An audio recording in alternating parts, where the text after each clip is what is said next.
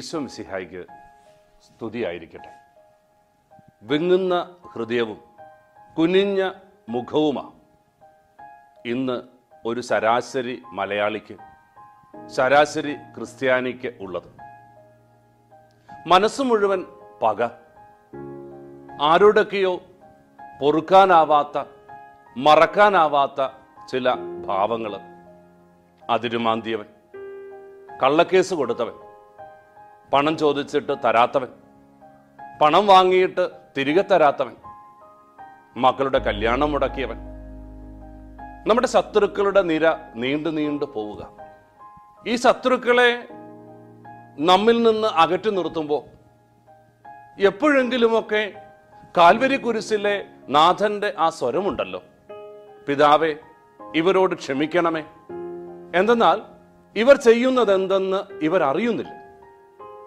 ഈ പ്രസ്താവനയുടെ പ്രാർത്ഥനയുടെ പുണ്യം നമ്മുടെ ജീവിതത്തിന്റെ ഭാഗമാക്കുമ്പോൾ പലരോടും ക്ഷമിക്കാനും പലതും മറക്കാനും നമുക്ക് ദൈവം അനുഗ്രഹം തരും. നമ്മുടെ ജീവിതത്തിൽ ക്ഷമയുടെ പുണ്യം അഭ്യസിക്കാൻ വരിഞ്ഞു മുറുകിയ മുഖവും നൊമ്പരപ്പെടുന്ന മുഖഭാവവുമായിട്ട് മറ്റുള്ളവരുടെ മുമ്പിൽ നമ്മൾ പ്രത്യക്ഷപ്പെടുമ്പോൾ തിരിച്ചറിയണം നമ്മൾ നമ്മുടെ ആയുസ്സിന്റെ ദൈർഘ്യം കുറയുന്നു. നമ്മുടെ ജീവിതത്തിന്റെ ഹ്രസ്വത ഉറപ്പാക്കുന്നു. തീർന്നില്ല. നൊമ്പരങ്ങൾ മദ്യപാനത്തിനും മയക്കുമരുന്നിനും വഴിമാറും ഇങ്ങനെയൊക്കെ സംഭവിക്കാതിരിക്കാൻ.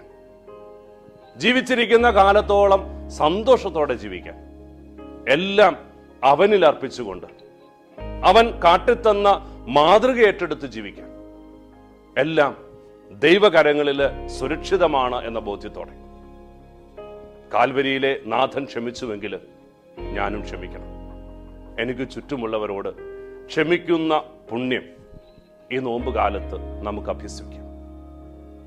കള്ളക്കേസുകളൊക്കെ നമുക്ക് പിൻവലിക്കാം. അയൽവാസി അവിടെ ഉണ്ട് എന്നറിഞ്ഞ് അവന്റെ ഭവനത്തിലേക്ക് നമുക്ക് നിറങ്ങിച്ചെല്ലാം അവന്റെ നൊമ്പരം എന്റെതാക്കി മാറ്റാം. അവന്റെ കണ്ണീരിനും ഉപ്പുരസമുണ്ട് എന്ന തിരിച്ചറിവോടെ അവന്റെ കണ്ണീരൊപ്പാൻ അവനെ ആശ്വസിപ്പിക്കാൻ അവനെ മാറോട് ചേർക്കാൻ നമുക്ക് ആഗ്രഹിക്കാം.